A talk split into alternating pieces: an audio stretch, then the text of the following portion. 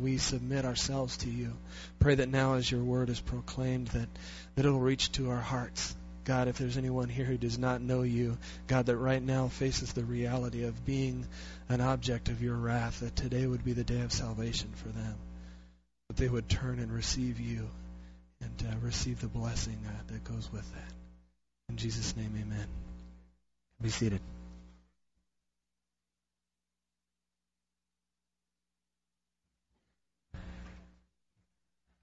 All right.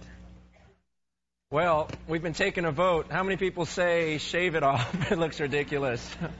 Thanks. How many say keep it? It looks kind of cool.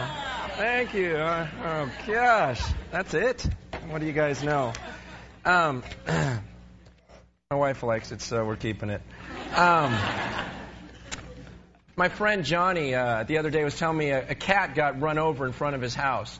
And he has several small kids, so he took his kids out in the middle of the street and made them look at the cat and said to them, "This is why you don't play in the street." Okay, now some of you guys listen to that and you go, "Gosh, that's kind of rude." You know, others of you go, "Right on." You know, I mean, the kids need to see that. Now, why though? Why did he do that? Why would Johnny have his kids come out and look at this cat? Is it because he wanted to torture them? He wanted to give them nightmares? No. He did it out of love. He wanted it. He wanted to warn them, because you know sometimes you tell your kids something, you go, "Hey, don't do this," you know, and they just kind of go, "Okay, yeah, whatever," and they don't understand the severity, and so you have to explain, "No, you don't understand how dangerous this is." And so what he did with his kids was just a warning that was done out of love, saying, "Look, you don't want to play around in the street. You don't want to cross the street when it's dangerous. Be very careful with it." Now, in the Bible says that God is our Father. He is our Heavenly Father. And as a Heavenly Father, He gives us warnings. He tells us, you know, certain things about His law. And He says, "Look, listen to me. Obey them and things will go well. But if you don't obey me, if you disobey me, I've got to warn you. Some things are going to happen." And you see it in the Old Testament time and time again.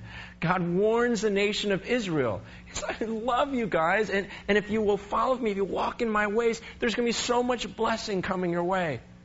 But if you disobey me and you reject my laws, then there's going to be my wrath that's going to come." In fact, if you have your Bibles, turn to Leviticus, the third book in the Old Testament. Turn to Leviticus chapter 26. I want to give you an example of this. In Leviticus 26, in the first part of that chapter, God is telling the nation of Israel, "Look, if you will just follow my ways, if you'll listen to me and do what I ask you to do, there's going to be tremendous blessing upon you." But then starting in verse 14, he explains what happens if they don't listen to him. Leviticus 26, verse 14. I just want to read that to you. He says this.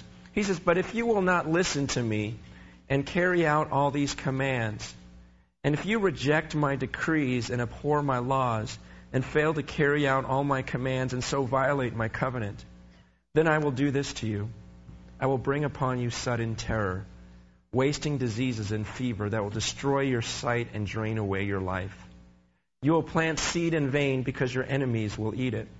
I will set my face against you so that you will be defeated by your enemies. Those who hate you will rule over you, and you will flee even when no one is pursuing you. If after all this you will not listen to me, I will punish you for your sin 7 times over. I will break down your stubborn pride and make the sky above you like iron and the ground beneath you like bronze. Your strength will be spent in vain because your soil will not yield its crops, nor will the trees of the land yield their fruit. If you remain hostile toward me and refuse to listen to me, I'll multiply your affliction 7 times over as your sins deserve. I will send wild animals against you, and they will rob you of your children, destroy your cattle, and make you so few in number that your roads will be deserted. If in spite of these things you do not accept my correction, but continue to be hostile toward me, I myself will be hostile toward you, and will afflict you for your sins 7 times over. And I will bring the sword upon you to avenge the breaking of the covenant. When you withdraw into your cities, I'll send a plague among you, and you'll be given into enemy hands. When I cut off your supply of bread, 10 women will be able to bake your bread in one oven, and they will dole out the bread by weight. You will eat, but you will not be satisfied. In spite of this, if in spite of this you still do not listen to me, but continue to be hostile toward me, then in my anger I will be hostile toward you, and I myself will punish you for your sin 7 times over. You will eat the flesh of your sons and the flesh of your daughters. I will destroy your high places, cut down your incense altars, and pile your dead bodies on the lifeless forms of your idols, and I will abhor you. Okay, it goes on, but I think you get the point. Okay? You guys, why? I mean, you got to just read that chapter sometime. And other warnings in the Old Testament. Why does God give such severe warnings? You got to understand, He does this out of love. Man, I think He's just making it worse and worse and worse and explaining how horrifying it is. Why? Because He wants His children to obey Him so they don't have to face that. And you guys, as you read on in the Old Testament, what you find out is that God was not bluffing. Okay? As you read the history of Israel and you study that nation, you realize God was not bluffing. Man, when God said He would destroy them, He meant that. And when you read, and I've been reading in 1st and 2nd Kings, 1st and 2nd Chronicles, you see the nation of Israel, whenever they begin to honor God, God blesses them. And their enemies just flee from them. But when they begin to reject God and worship other gods, God's wrath is poured out upon that nation and ultimately destroys that land. And we understand that God's wrath is something that He is serious about. He is not just throwing out empty threats at the people, but He follows through on what He says. But what I want you to understand is God warns them ahead of time out of love. It is a loving Father who is seeking to warn His children, you got to follow my ways so you don't face this wrath. And you guys, when I read the book of Revelation, I see Revelation as God's ultimate warning. It is the warning of a loving God saying, look, this is the result of your sin. This is my wrath that will be poured out upon you because of your sin. So repent, walk away from it so you can escape my wrath. You see, in Revelation chapter 6, as Paul says, we're kind of making a turning point in the book of Revelation here. And we start to talk about the actual end time events and how God is going to send His wrath upon this earth. But before we got into it, I wanted to make sure you understood that the reason why God writes this is to warn us. Because He loves us and doesn't want us to face that. And He wants us to turn from our sins before it's too late. So it's not just to give you nightmares, it's not to just freak you out, but the point is He wants you to repent. He wants you to fall in love with Him and escape His wrath. In Revelation 6, this is where a lot of the symbolism starts. You know, a lot of you read the book of Revelation for yourself, and you read the first 5 chapters, and you go, you know what, this isn't that hard to understand. I get it. Then you get to chapter 6, and you go, all right, forget it. And you close the book, and you go, I just don't understand all this symbolism. Well, this morning, hopefully I can help you understand it. Because the Bible, if you read it in its entirety, I think it really fills in the gaps and helps us to understand what these characters symbolize. Revelation 6, verse 1. It says, I watched as the Lamb opened the first of the 7 seals. Okay, remember what has happened up to this point? Remember chapters 4 and 5? We see God on the throne. Remember that? God on the throne. He's got the 4 living beings around Him. He's got the 24 elders laying down their crowns. He's got all, the multitude of angels, you know, Revelation 5, that are bowing down, worship Him. Remember, He's holding a scroll. He's holding a scroll in chapter 5 with 7 seals on it. And no one can open up that scroll, and then Jesus comes. Remember that? Jesus takes the scroll, and everyone just falls on their faces and worships. Remember that? Jesus, because He was the one who was worthy to break the seals. Now, remember, the scroll somehow symbolized a title deed to the earth and how God was going to reclaim this earth for Himself. And here in chapter 6, we see Jesus breaking off these seals one at a time because He has the authority to do so. That's pretty dramatic because as He breaks each seal, different things happen. And John gets different visions of what's going to take place at the end times. So here in chapter 6, he says he breaks the first seal, the first of the 7 seals. And he says, then I heard one of the 4 living creatures. Remember the 4 living creatures? They were flying around. Each had 6 wings. They had eyes all over their bodies. It says, one of the 4 living creatures say in a loud voice like thunder, come. Verse 2, I looked, and there before me was a white horse. Its rider held a bow, and he was given a crown, and he rode out as a conqueror bent on conquest. Okay, what you're going to see now, okay, is during these first four seals that Jesus breaks, you're going to see four different horses come out, each having different colors. And the first one he sees, when he breaks the first seal, he sees a white horse. And on this white horse is this conqueror who was bent on conquest. He's given a crown. He's got some sort of authority. He's holding a bow in his hand. Now, typically when you see the color white, you think of holiness. You think of righteousness. You think of Jesus Christ, who's going to come dressed in white. But here, this is not referring to Jesus, because here these four horses collectively, they symbolize satanic forces that are going to destroy the world at the end times. So we know this is not Jesus, because he is mentioned later on. But this white robe symbolizes some sort of imitation of what is holy. Okay, now, the Bible teaches that in the end times, there's going to come some sort of conqueror, some sort of world ruler. Okay, we can't be sure who this is, but I believe that this is a reference to Revelation chapter 13 and the Antichrist. Because in chapter 13, it explains that there's going to come a ruler who will come on this earth, and it's going to be a one-world government, a one-world currency. It's hard for us to imagine that right now, because we've got so many different nations and so many different governments. But the Bible does talk about a time when the world will be under one ruler. And he is the Antichrist. He pretends to be someone holy, but he isn't. And we're going to get into that a little bit more as we go on. But here I believe that's what he's describing, is the first thing that happens is this ruler that is going to come. But then he goes on in verse 3, and it says, "When the Lamb opened the second seal, I heard the second living creature say, 'Come.' And then another horse came out, a fiery red one. Its rider was given power to take peace from the earth and to make men slay each other. To him was given a large sword." Okay, it says a second horse with a rider came out, and this one's red, and it's a picture of war. Okay, so after this one conqueror comes a period of war. And it says that he causes men to slay each other.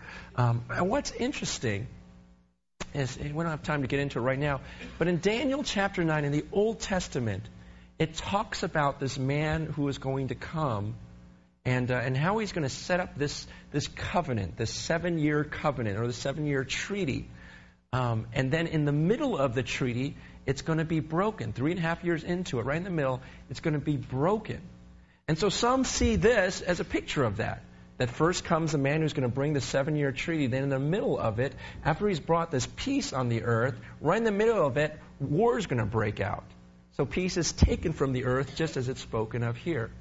And so that's what these first two riders symbolize. And in the end times, there's going to come a world ruler. Then partway into this reign, there's going to be all sorts of war, and men begin to slay each other. And then we move on in verse 5. Verse 5, it says, "When the Lamb opened the third seal, I heard the third living creature say, 'Come.' I looked, and there before me was a black horse. Its rider was holding a pair of scales in his hand. Then I heard what sounded like a voice among the four living creatures saying, 'A quart of wheat for a day's wages, and 3 quarts of barley for a day's wages, and do not damage the oil and the wine.'"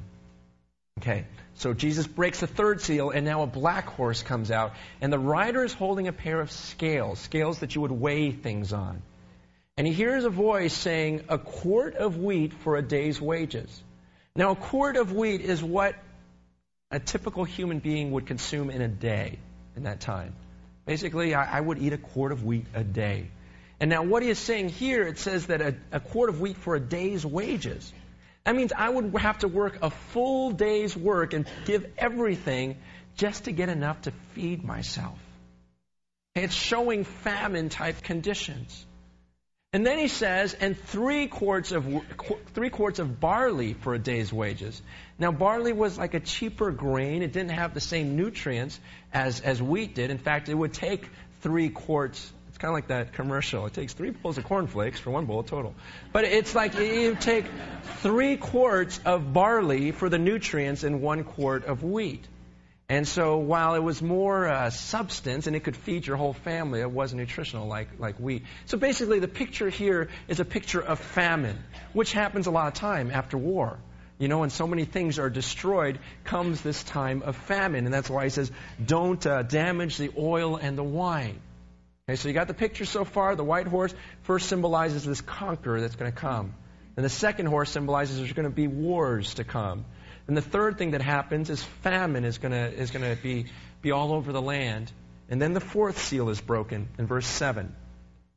When the Lamb opened the fourth seal, I heard the voice of the fourth living creature say, "Come." I looked, and there before me was a pale horse. Its rider was named Death, and Hades was following close behind him. They were given power over a fourth of the earth to kill by sword, famine, plague, and by the wild beasts of the earth. Okay, so he breaks open the fourth seal, and then comes a pale horse. The literal interpretation is a pale green horse. It's like the picture of a dead body. Okay, it's that coloring of death. And he says this pale green horse comes out, and it's a picture of death. And it says this symbolizes the fact that a fourth of the world's inhabitants are going to die, either by the wars or by the famine or by plagues or by the beasts of the earth. A fourth of the earth will be killed at this point. So if that were right now, it'd be like 1.2 billion people would die based upon that devastation that has just happened. And you guys, this is just the beginning. Okay, those are the first four seals. Then he gets to the fifth seal in verse 9. It says, when he opened the fifth seal, I saw under the altar the souls of those who had been slain because of the word of God and the testimony they had maintained. They called out in a loud voice, "How long, sovereign Lord, holy and true, until you judge the inhabitants of the earth and avenge our blood?" Then each of them was given a white robe, and they were told to wait a little longer, until the number of their fellow servants and brothers who were to be killed as they had been was completed. Okay, I want to spend some time on this one.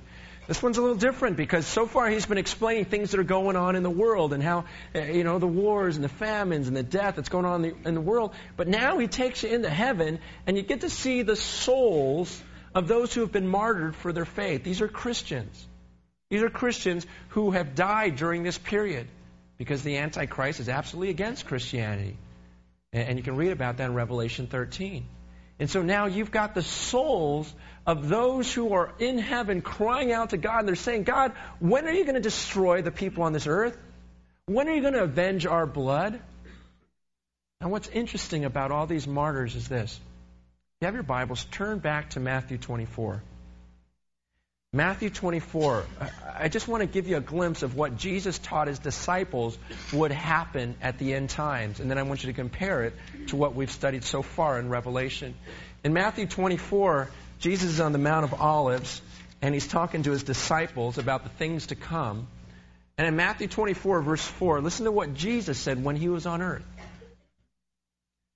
Verse 4, Jesus answered, "Watch out that no one deceives you, for many will come in my name claiming I am the Christ and will deceive many.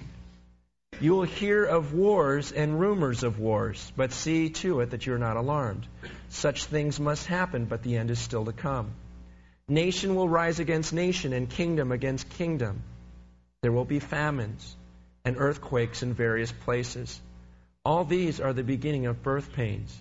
Then you will be handed over to be persecuted and put to death, and you will be hated by all nations because of me."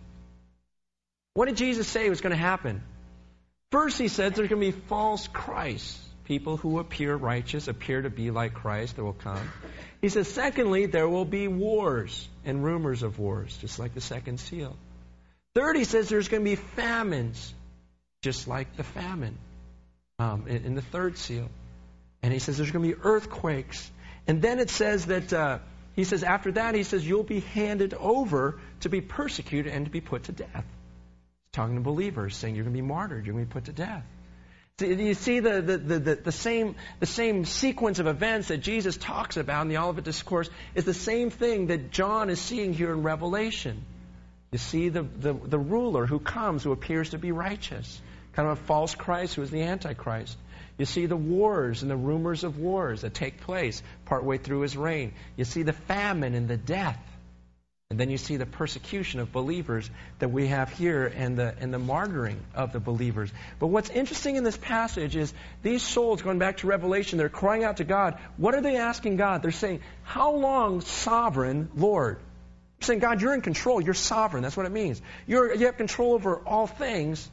So how long are you going to let this go on before you avenge our blood? Those people on the earth killed us for our faith. Take revenge for us. How long, sovereign God, holy and true, until you avenge our blood? And God's answer may shock some of you. Because what he says, verse 11, he says, then each of them was given a white robe. That white robe, I believe, is a reward for their righteousness or faithfulness. But then listen to what happens. And they were told to wait a little longer until the number of their fellow servants and brothers who were to be killed as they had been, was completed. Do you understand God's answer to these people? When they're saying, God, when are you going to take revenge? When are you going to destroy them for destroying us? And God says, wait a little bit longer because there are more believers who are going to be martyred just like you were. And I'm waiting for them to be martyred first. Now, does that answer kind of shock some of you? I mean, why wouldn't a sovereign, all-powerful God right then say, okay, that's it. You know what? They killed my saints. I'm going to destroy them. I mean, think about it. Millions of believers have been killed through the centuries. Why hasn't God put an end to that? And why here does he say, well, just wait a little bit longer. There's a few more believers who are going to be martyred for my name. Why doesn't he stop it right then if he is sovereign, holy, and true?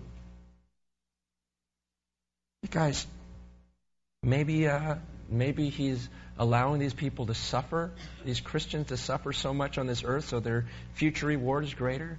Maybe he's allowing the rulers of that time a longer time in order to repent. Like he says in Romans 2, where he talks about the patience of God. The kindness of God should lead us to repentance. Maybe that. But the truth is this, you guys. If there is one thing the book of Revelation teaches, and some of you are going to have a hard time accepting this, but if there is one thing the book of Revelation teaches me, it is this. The world does not revolve around us. It revolves around a holy God and his plan. And it's all about how do we fit into that plan. Hey, do you understand that? The world does not revolve around you or me. The world revolves around God, and we fit into his plan. It is not about everything revolving around us, and God fits into our plan and makes things work the way we think it should. See, Colossians 1:16 says that all things were created by him and for him. This world that God created is created for him, to glorify him, to bring honor to him. The truth is if God sees fit, and he says, you know what, this is the way that the most glory will be brought to my name, and I fit into that picture by possibly me having to suffer in order to bring him glory, then so be it. And we just are grateful that we are even in that plan. But the book of Revelation, I think above all other books in the Bible, helps us to understand that the world doesn't revolve around us. It's about a holy God, and how all things work together to bring him honor and glory in the end. And here God sees fit that these believers suffer for his name to bring him the greatest amount of glory. And there's a lot of things on this earth that we won't understand. But I believe that on the other side we will. We'll understand why it brought God the most glory for things to happen that way. But right now, while we're on this side, we just have to accept that the world does not revolve around us. We are a part of God's plan. Then he goes on, verse 12, and he opens the sixth seal. And you guys, this is where it gets really bizarre. Okay? Verse 12. I watched as he opened the sixth seal. There was a great earthquake. The sun turned black like sackcloth made of goat hair. The moon turned blood red, and the stars in the sky fell to the earth as late figs drop from a fig tree when shaken by a strong wind. The sky receded like a scroll rolling up, and every mountain and island was removed from its place. Okay, so here you have Jesus breaking open the sixth seal. And now what John sees is he sees a great earthquake on the earth. And then what he sees is he sees the sun turn black. Okay, he says the sun turns black and then the moon turns red. Now some people right here go, you know what, that can't, you know what, is that really going to happen? Maybe this symbolizes something. But you guys, you got to understand something. Just one of the principles of biblical interpretation is that if the literal sense makes sense, seek no other sense. That means if this could make sense literally, you just have to accept it as it is and say, well, it's probably literal then. Rather than trying to metaphorize it, or how do you say that word, whatever, you know, make everything go away by saying, oh, it probably symbolizes something else. No, I believe this literally happens. He says the moon turns red like blood. The sun turns black. And then he goes on and he says that the stars in the sky begin to fall to the earth. And the word for stars can also mean smaller heavenly bodies. It doesn't have to be the actual stars. It can mean, you know, meteors, asteroids. And I believe that's what he's talking about right here. They begin to pummel the earth. I try to picture this. The sun just turns dark. The moon turns red. You see all these meteors and all these asteroids begin to pelt the earth. He says it's like a fig tree when the figs are totally ripe and a strong wind comes and all the figs just fall to the ground. Plop, plop, plop, plop, plop. He says, man, that's the way it looked like with all these meteorites coming on the earth. Plop, plop, just nailing, pummeling the earth. And he says in verse 14, he says the sky receded like a scroll. You know how when you unroll a scroll and just let it go and it goes vroom. He goes, man, that's the way the heavens look like.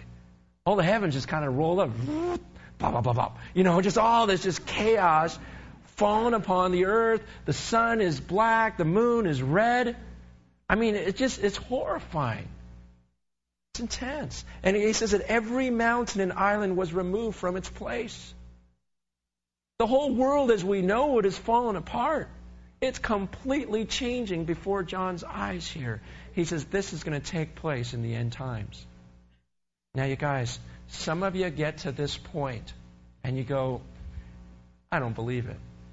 That's nonsense. Come on, that's like a movie. Could God really do that? I mean, that's crazy. Could God really have all this stuff happen?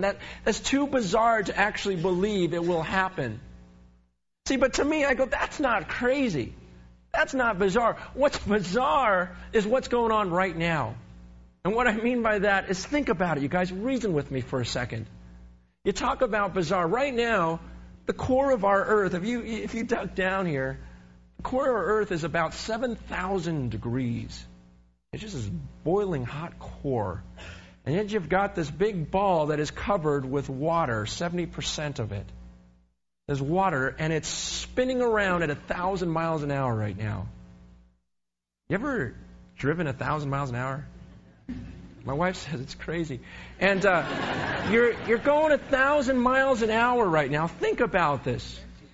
Okay? And this big ball of heat, water, mixture, you're flying at 1,000 miles an hour, and we're orbiting around the sun at 67,000 miles an hour right now. 67,000 miles an hour we are flying around the sun. And we're at just the right distance. See, the sun has this gravitational pull that keeps us close enough to the sun so that we don't freeze to death. Yet the earth has this magnetic field that kind of keeps us far enough away from everything so we don't burn. Do you realize that just a little bit closer to the sun and we would all die?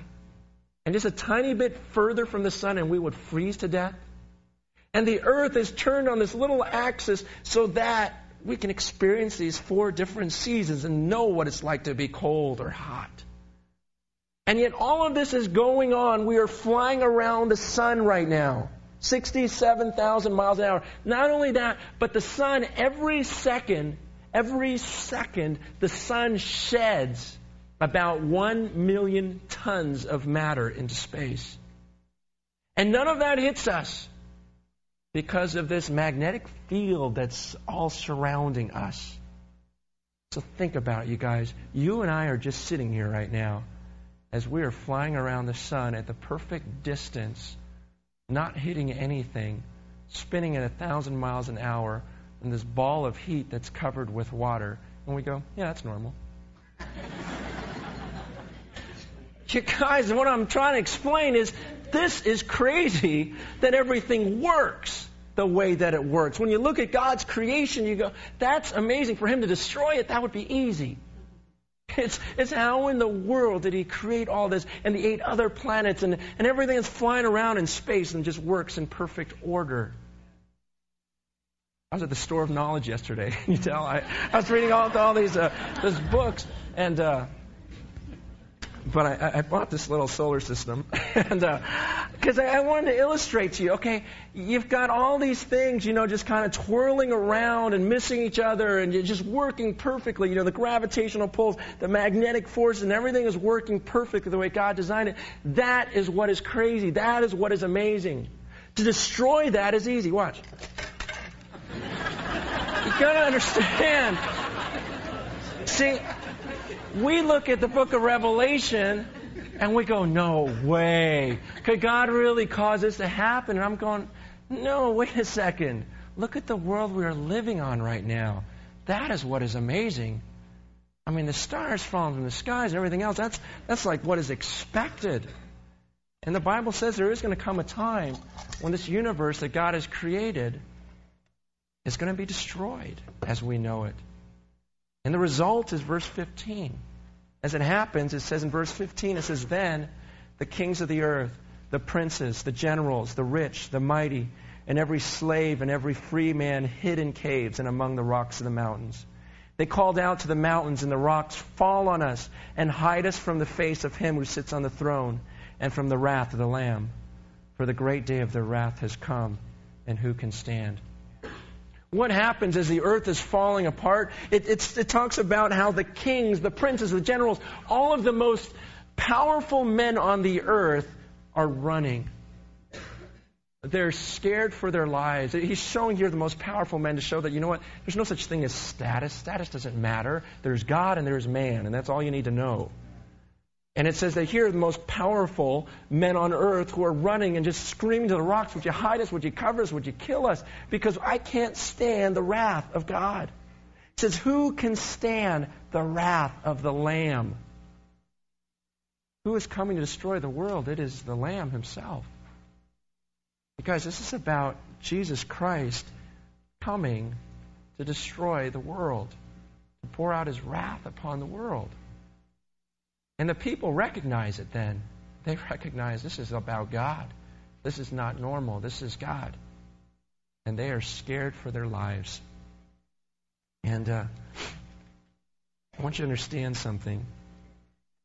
This lamb that they're talking about that is coming to destroy the world is the same lamb that came 2,000 years ago to save the world and to die for the world. Because that's what makes this so amazing. Because maybe the only thing more intense than the wrath of God is the love of God. That a holy, all-powerful God who created this universe and created these people on this little earth loved the people on this earth so much that he would send his own son down onto this earth to pay the penalty for their sins. You see, this wrath that I've described, I deserve that. We all deserve God's wrath. But God loved us so much that rather than punishing us for our rebellion and our sin, he loved us so much, he had his own son come down on this earth to prove, to demonstrate his love for us. And he had him die on a cross, and on that cross he was paying the penalty for our sins. And the Bible says that if we believe that, if we accept him as our Lord and Savior, that we can escape this wrath of God. Because it was all poured out on Jesus on the cross, if you are willing to accept it. And that's why Jesus said he wanted us to take of the bread and to eat it. Because this symbolizes his body. In a moment, we're going to take communion. And this bread represents the body of Jesus Christ. When we eat it, we think of God, the Creator, actually becoming a human being, becoming flesh, then having his body broken for us. He took God's wrath for us. That if we believe in him, we don't have to face it. Now, some of you have never taken communion before, because communion, the Bible says, is only for those who believe. Okay, this is something that is given to believers. But maybe today you listen to my message and you think, you know what? I do believe in that. I do believe I was created by that God. I do believe He sent His Son to die for me. If that's true, man, as this is being passed around, you can just pray directly to God. And you can tell God, God, I do believe I was created by you and for you. I do believe I've sinned against you and rebelled against you in my life. But I believe you love me so much you sent your Son to die for me. And I accept Him now as my Savior and my Lord. You can just pray that on your own to God. You don't need me. You don't need anyone else. And if you pray that and you truly mean that, then this may be the first time you ever take of the bread. Because by taking it, you're telling God, I believe in your Son. So as the ushers come around and pass the bread, would you bow with me in a word of prayer? Oh, Father, when I think of your power, and I think that you are such an incredible God, a holy, all-powerful, sovereign God, to think that you would send your Son to die for us, it's just absolutely amazing. And so, God, we don't take of this bread or this cup lightly. We take it with reverence, with awe, because you poured out your life that we could become your children. In Jesus' name we pray. Amen.